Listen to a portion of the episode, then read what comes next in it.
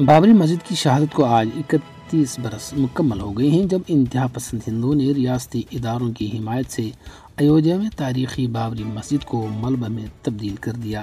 چھ دسمبر انیس سو بانوے میں بھارتیہ جنتا پارٹی اور آر ایس ایس کی قیادت میں ہندو جنونیوں کے ہاتھوں بابری مسجد کی شہادت کے دردناک مناظر آج بھی دنیا بھر کے مسلمانوں کے ذہنوں میں تازہ ہیں۔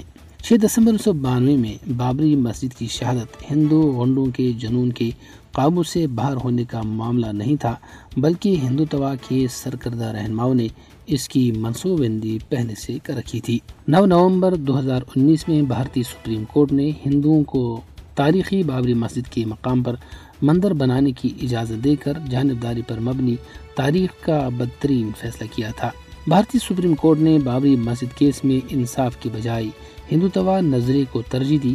سولہویں صدی کی شاہکار طرز تعمیر بابری مسجد کی شہادت نے بھارت کا انتہا پسند چہرہ پوری دنیا کے سامنے بے نقاب کر دیا ہے۔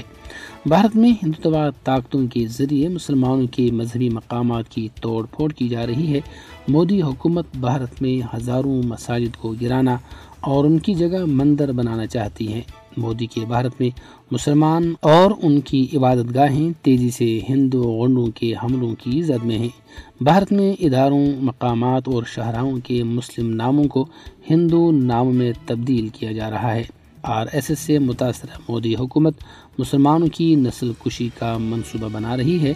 عالمی برادری کو پہلے ہی بھارت اور مقبوضہ جموں کشمیر میں مسلمانوں کی نسل کشی سے خبردار کیا جا چکا ہے۔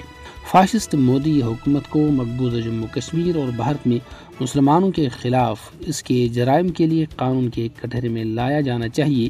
دنیا کو بھارت میں مسلمانوں کے حقوق کے تحفظ کے لیے عملی اقدامات کرنے چاہیے۔